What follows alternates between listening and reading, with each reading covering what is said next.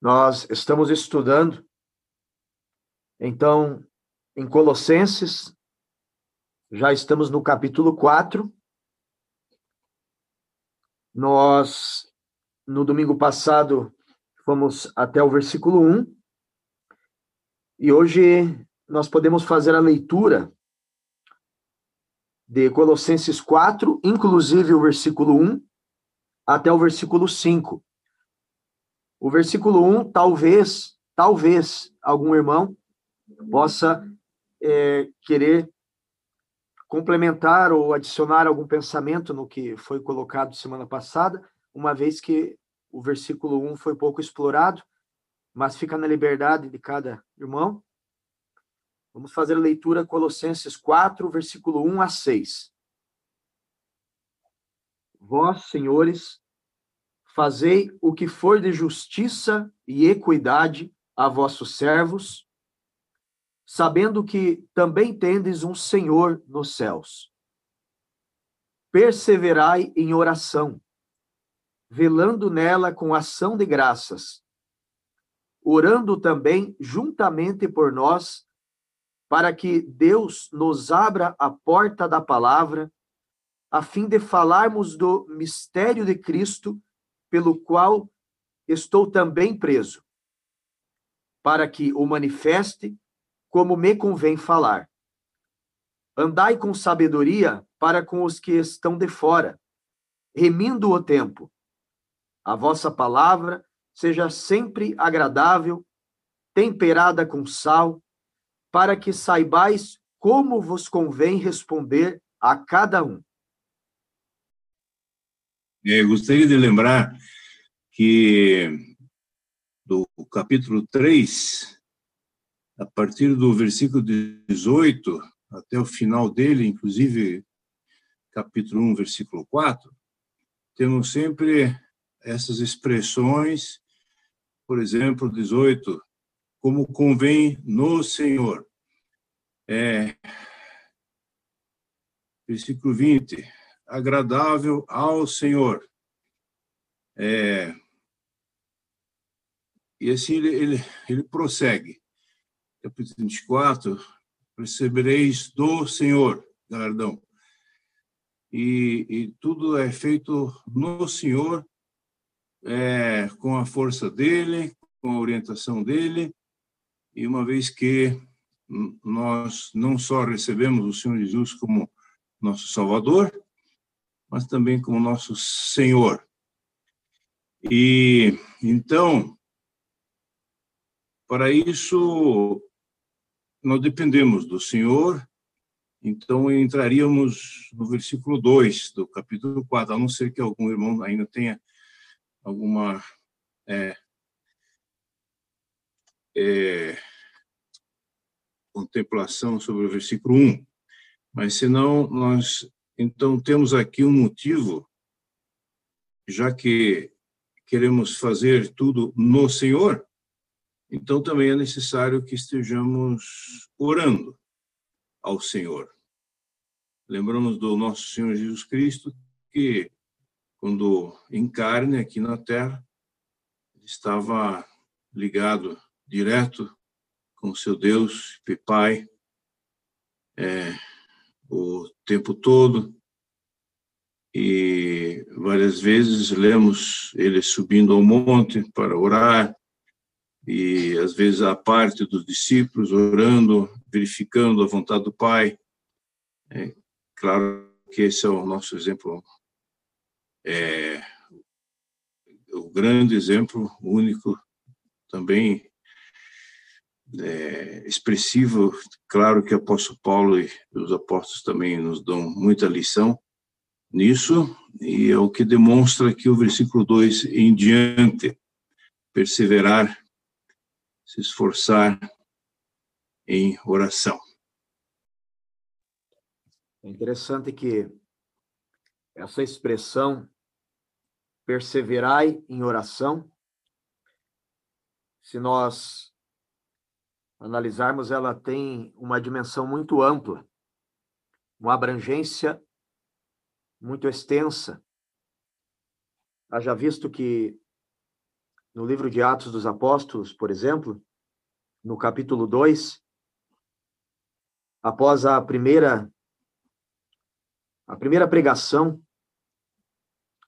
após a descida do Espírito Santo, pregação do evangelho que que Pedro realizou e que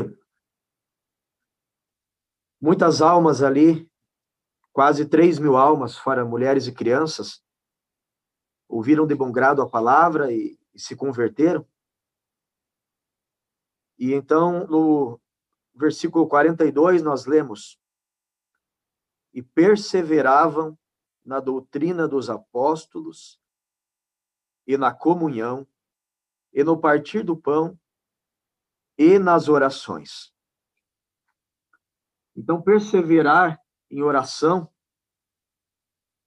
nós temos vários aspectos que podemos considerar. O, o primeiro deles, ou um deles, é perseverarmos em oração quando estamos reunidos com os irmãos no contexto da igreja reunida, perseverarmos de forma coletiva, perseverarmos juntos, perseverarmos é, unidos ou em unidade em oração. Quando estamos reunidos, mas também quando estamos distantes, mas nós podemos compartilhar as intenções, os motivos, as situações, até mesmo as necessidades e, e ansiedades que nos levam ao trono da graça como um corpo, unidos em torno de um mesmo pensamento e propósito, é, orando, suplicando, clamando. Como, por exemplo, nesses últimos dias, muitos irmãos de diversas é, de diversas localidades têm orado clamado ao Senhor, suplicado pela vida da irmã Lucy e pela sua família. Mas também somos chamados a perseverar em oração no contexto familiar. Quando estamos em família, em torno da mesa, no lar, ali também podemos considerar como considerar como um altar de, de, de oração, intercessão, um local de intercessão, de oração, de súplica, de clamor, de louvor, de ação de graças. Quando a família ora junto, quando a família intercede, louva, agradece junto mas também nós não podemos esquecer do aspecto pessoal, individual da oração. Quando nós precisamos separar um tempo do nosso dia, em meio à correria, para podermos estar a sós com Deus, para podermos buscar a presença do Senhor, a presença de Deus, por meio da oração. E em cada um desses aspectos, em cada uma, de, em cada uma dessas é, circunstâncias que colocamos, somos chamados a perseverar. Perseverar é, é dar continuidade, é seguir em frente, é não desistir, é não retroceder, é não esmorecer e nem é, vacilar ou fraquejar, mesmo e principalmente diante das adversidades e dos obstáculos e das dificuldades que surgem. Uma igreja que, que ora é uma igreja mais sadia, uma igreja que ora junto, que persevera em oração, é uma igreja mais forte, mais sadia, mais firmada na palavra. Uma família que persevera em oração é uma família mais forte, mais sadia na vida espiritual, mais protegida dos dardos inflamados do maligno. E um crente que persevera na oração é um crente mais próximo ao Senhor, mais íntimo do Senhor, mais separado, mais puro no seu andar para o Senhor. Então, que possamos estar atentos a, a, todos, a todas as dimensões da oração para podermos é, perseverar em cada um desses aspectos e não negligenciar nenhum deles. A outra palavra para descrever a perseverança, já vimos aí da palavra continuidade, é assiduidade. Essa seria uma palavra talvez mais parecida com o original, é com a palavra perseverança, é assiduidade, ou seja, é a constância, é, o, o constante, né? E já vimos as fases, uh, os momentos, né, na individualidade, família e igreja, é, que é bastante importante, porque é fácil nós é, deixarmos de sermos contínuos por várias questões. Por exemplo, uma delas alegando a falta de tempo, né? E tempo, já dizia meu pai, é questão de preferência. Se você dá preferência, se você realmente coloca um peso importante na oração, você então vai priorizá-la. Tá? Então, é importante essa questão da assiduidade. Por outro lado, aqui também, é, dessa expressão do, na continuidade do versículo, fala vigiando. Né? Esse vigiando tem um significado muito importante, muito relevante também, porque é um alerta, né? O vigilante aqui é muito mais voltado para um ato, um ato de fé. Eu vou explicar. Ato de fé, porque se eu sou assíduo nas orações e coloco diante do Senhor né, as questões do dia a dia, quer sejam elas necessidades, agradecimentos, expectativas, se nós conversamos com o Senhor, nós também temos que ter um olhar atento para a resposta do Senhor. E quando Paulo fala de vigilante, ele está falando de, de um ato de fé, um ato de nós esperarmos a resposta do Senhor, qualquer, qualquer que seja ela, seja atendendo o nosso desejo, o nosso pedido, conforme a vontade do Senhor, ou não, né? Porque a vontade ela é do Senhor. Então, esse vigilante, esse alerta, ele tem esse, essa amplitude toda, um ato de fé, não esqueçamos disso. Né? Seguindo, então, pelo outro, por uma outra fala, que as ações de graças, né, que tem um sentido também muito importante, que também é, a, é uma é, um, é, um, é uma expressão, né, daquilo que nós temos como fé no Senhor, nós estamos gratos por aquilo que o Senhor tem nos dado, não importa qual seja a nossa posição, qual seja a nossa circunstância, ou seja, circunstância essa é a palavra boa. Não importa qual seja a circunstância, nós estamos gratos por aquilo que o Senhor tem nos dado, né? Quer seja na enfermidade, quer seja na dor, quer seja na tristeza, ou quer seja na alegria. Nós estamos gratos porque temos toda a nossa suficiência no Senhor. Aliás, o capítulo 1 começa a, a falar da nossa, capítulo 1, 2, da nossa suficiência que nós devemos ter no Senhor. Então, perseverança, continuidade, a vigilância, estarmos alerta e na expectativa e vigilantes de que o Senhor está, está, estará respondendo e a gratidão. Ah, quando pedirmos ao Senhor alguma coisa, para dizer: seja feita a tua vontade e não a minha.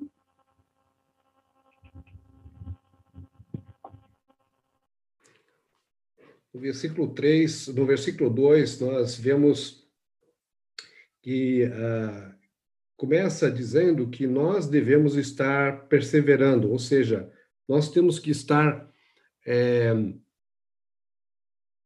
animados, estamos, devemos estar seguros, nós devemos estar sobre a segurança do Senhor. E quando nós estamos assim, então nós podemos ir para a prática do próximo versículo, que é o versículo 3, que é suplicar ao mesmo tempo também por nós.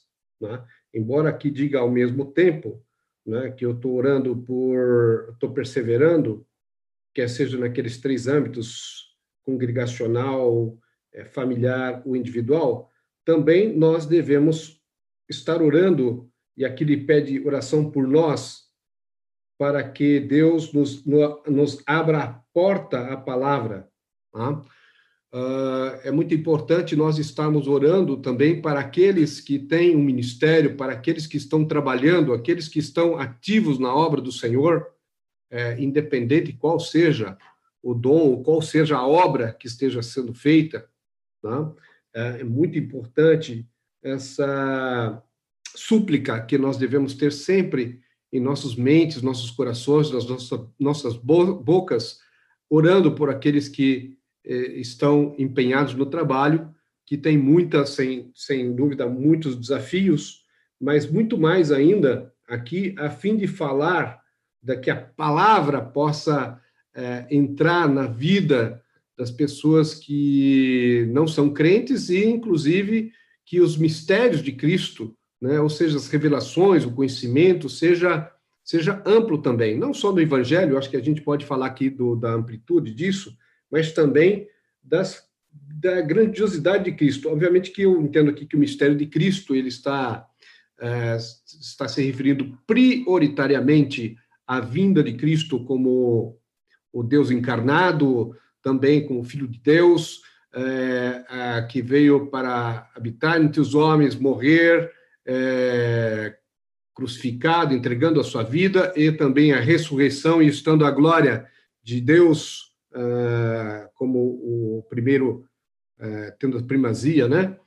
Na, na, na, na glória, como homem, é, sem, sem, dúvida, essa é a primeira parte do mistério de Cristo, mas a gente também pode dizer que é, o todo ele é muito importante, né? As doutrinas apostólicas elas são também relevantes.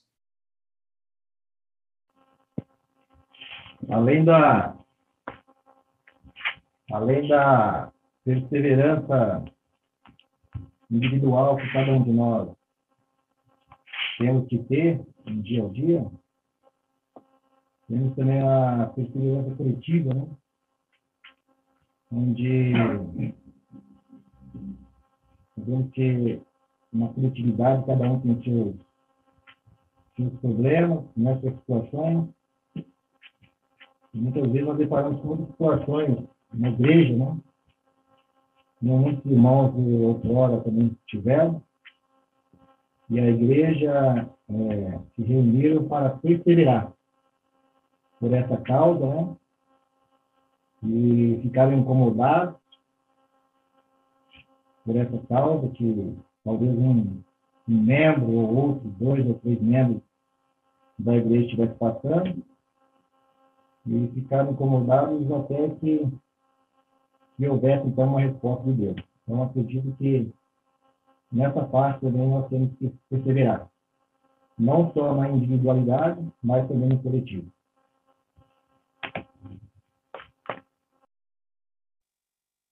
Evidentemente, a oração é, ela está hoje em, em, foco nesse texto aqui que estamos, estamos tratando, e é, é, uma, é essa essa prática de oração é como como já foi muitas vezes é, feito uma, uma semelhança com a respiração.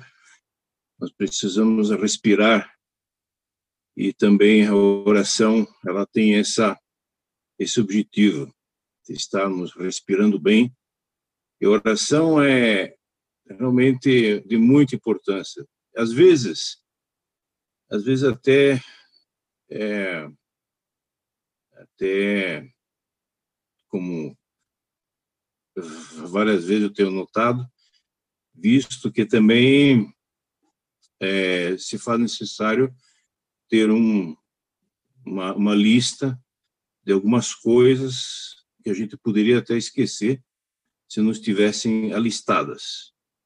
E nós vamos ver também pela lista de oração, de coisas assim específicas, e nós vamos vendo como Deus está atendendo no decorrer do tempo e essas orações.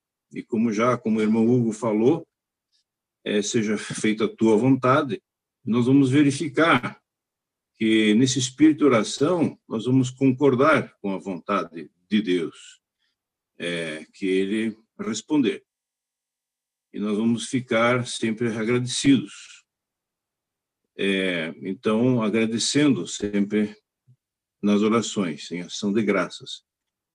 E nós vamos ser retribuídos é, e surpresos com as orações que o Senhor vai atendendo. Tenhamos isso sempre na, na memória que o Senhor atende orações. Nunca esmorecer. As passagens tantas que falam sobre isso.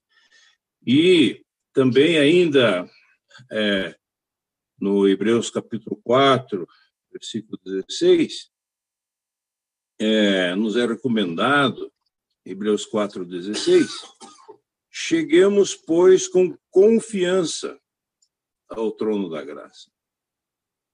Nós podemos e devemos ir com confiança ao trono da graça, para que possamos alcançar misericórdia e achar graça, a fim de sermos ajudados em tempo oportuno.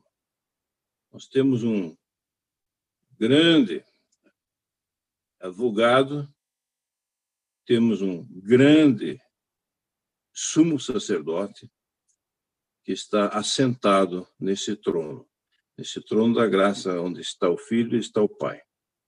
Nós estamos acobertados com essa graça extraordinária. É agradável lermos esses textos de hoje que estamos contemplando e orando versículo 3 do nosso texto, também juntamente por nós. Paulo e seus companheiros oravam, mas eu gostaria que os outros se envolvessem também nessa obra, como já o irmão Davi já falou há pouco, né? É, nesse sentido, tanto de evangelho, de porta aberta, como também é, para, para a edificação dos, dos, dos salvos.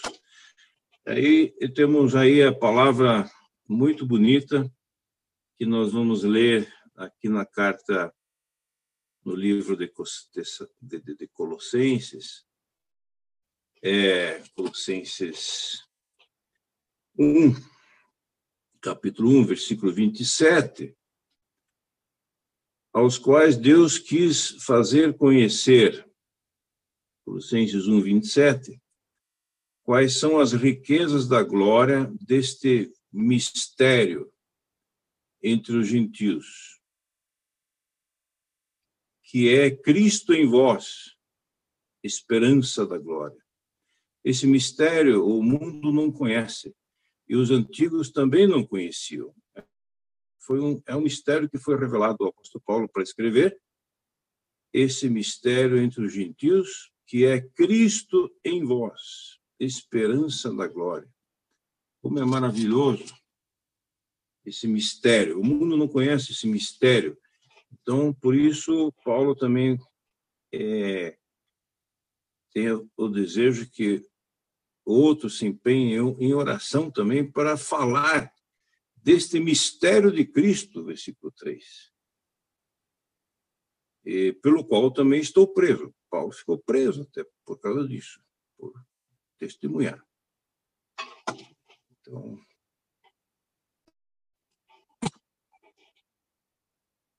Inclusive, ao escrever essa carta, ele estava preso, né?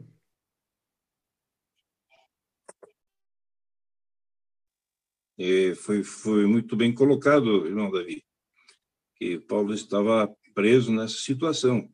Não se deixou abalar, ele estava, inclusive em outra ocasião, vemos Paulo e Silas cantando até, com todas as chicotadas que levaram e preso no tronco. E ainda hoje, falando com uma pessoa, é, eu gostaria que os irmãos pudessem orar por esse, essa pessoa, que é o pai do Cleverson, para que ele consiga também ter, chegar à certeza de, de, de salvação. Nós vemos pessoas nesse tempo final agora, é, não sei se os irmãos também têm reparado isso, mas quando você dá um folheto, uma palavrinha de ouro, conforto, seja qual for, como as pessoas estão recebendo bem a palavra de Deus nesse tempo difícil. Elas estão abertas ao, ao, ao Evangelho. Elas estão sentindo que alguma coisa está é, chegando a um, ao, ao fim. É, eles não têm perspectivas assim é, pela frente é, nos seus corações. Estão procurando realmente. E nós temos tudo isso. É, Cristo em nós, e nós temos essa condição também de passar para outros esse mistério de Cristo. Deus possa nos ajudar nisso também, cada um. Pelo versículo 4, nós percebemos que Paulo tinha uma expectativa de ser libertado para que esse ministério ele fosse adiante. E também de que, e é genuíno isso, né, de que um servo do Senhor também tenha com em mente a expectativa de ser o mais claro possível ao fazer as revelações, ao fazer, a trazer à luz a palavra. Né?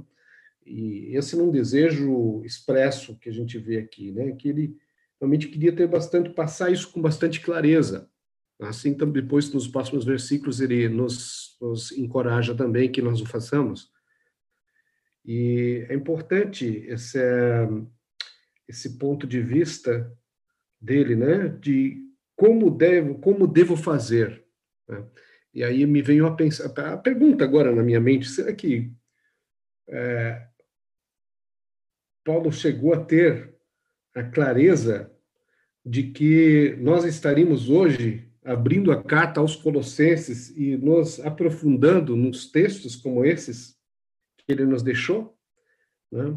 Eu penso que não. Eu penso que ele não tinha essa dimensão de quanto que isso ia chegar, ah, passado anos e anos depois, a gente estudando uma carta como essa e tentando e tirando aprendizados. Uma coisa assim realmente maravilhosa. Como Deus é bom, né? Como Deus é, é especial a ponto de permitir e usar uh, crentes, né, e usar uh, crentes através, usar o, o, crente através da sua do seu dom como ele tinha, né, e obviamente ele também como apóstolo tinha toda essa autoridade, mas é uma coisa assim bem interessante, porque muitas vezes nós não vamos enxergar, não vamos conseguir enxergar tudo aquilo que lá na frente, daqui 100, 200 anos, se assim, se eu não tiver voltado antes, a expectativa é que o senhor volte logo, mas o quanto que a, a, nossa vida, a sua vida, a minha vida fez diferença na vida de outras pessoas, né? É interessante. Talvez gerações tenham, sejam impactadas por conta da, da vida de um patriarca, de um matriarca.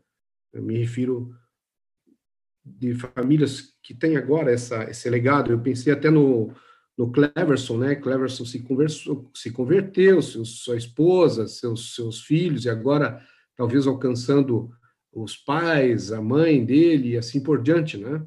E os seus netos, bisnetos, e assim por diante. É uma coisa impressionante. Desanimados, não precisamos ficar desanimados quando não somos brevemente atendidos por algum pedido que fazemos em favor de pessoas que devem se converter ou pessoas com a saúde debilitada, porque pode ser que Deus pretende ouvir mais algumas vezes a nossa continu, continuação com o mesmo pedido. não querendo que eu pedia a ti, ó Deus, hoje e ainda não me atendeste, pode ser que Deus vai querer me atender mais adiante. Então, não devo ficar desanimado e mudar de ideia. Contanto que eu sinta que é coisa de, que é, é, é bíblica e é coisa que vem do coração, eu devo ter a minha persistência em pedir, e pedir, e pedir. É interessante nós pensarmos que o apóstolo ele orava e pedia que os irmãos orassem por ele também, para que fosse manifesto como lhe convém falar. É interessante é, essa expressão, é, como me convém falar, porque muitas vezes nós até falamos para outras pessoas do Evangelho, do Senhor, da palavra, mas será que nós falamos como convém falar? Né? Em 1 de Pedro, no capítulo 3, no versículo 15, nós lemos ali: Antes, santificai ao Senhor Deus em vossos corações, e estais sempre preparados para responder com mansidão e temor a qualquer que vos pedir a razão da esperança que há em vós. Então, antes, primeiramente ou em primeiro lugar, santifica o Senhor no vosso coração. Estais sempre preparado para responder com mansidão e com temor. Talvez até aqui a gente possa perceber a, a importância da oração junto com a palavra. A importância de nós não entrarmos num ativismo, num trabalho desenfreado, sem nós pararmos para é, ter o fôlego da respiração, da oração, a cada passo, para podermos é, ter o discernimento, o entendimento de como devemos falar, de como devemos responder, de como devemos levar o Senhor, a palavra, o Evangelho, de uma maneira que nós vamos ser canais de bênção, canais do amor, de Deus, canais é, ou instrumentos que levem uma palavra de consolo, uma palavra de vida, e não o contrário, que nós possamos é, cuidar para que não aconteça o contrário, que por não termos uma intimidade de oração com o Senhor, nós não comecemos a, a, a falar, falar, falar, falar, e a nossa fala muitas vezes cause mais dano do que benefício na vida das pessoas. Quantas vezes nós corremos o risco de, em defesa da verdade, nós falarmos de uma forma dura que afaste as pessoas dessa mesma verdade e até do Senhor. Então, é muito importante que nós falemos da palavra, mas é muito importante que nós oremos também. Talvez até por isso o apóstolo deixe esse ensinamento, pedindo que, que os irmãos orem por ele, para que quando ele abrir a boca, para que quando ele for falar, ele fale como convém. para que ele esteja é, atento e tenha o discernimento é, de como ele deve deveria falar? Considerando quem são os ouvintes, considerando é, o que o Senhor quer como resultado, que são vidas restauradas, vidas é, perdoadas, vidas transformadas. Então, a oração ela é fundamental quando nós queremos compartilhar o evangelho, compartilhar, compartilhar a palavra, para que não sejamos é, carnais, para que não falemos é, na carne, às vezes até mesmo para satisfazer o nosso próprio ego, mas que sejamos mansos, humildes, que tenhamos o temor de Deus diante de nós e que nós não falemos para mostrar que temos razão, mas que nós falemos para levar pessoas até o Senhor, para que pessoas possam abrir o coração para o Senhor, para que pessoas possam ser transformadas e que possam receber uma vida nova. E a oração é fundamental nesse sentido para nós termos esse discernimento de como convém falar. Queria ampliar um pouquinho esse versículo 4, porque nós temos ouvido, é, ouvido a expressão agora pelo irmão Fernando muito do, da palavra, né? Mas o versículo ele tem até uma amplitude um pouco maior do que só a fala. É, o versículo diz para que eu o manifeste, né?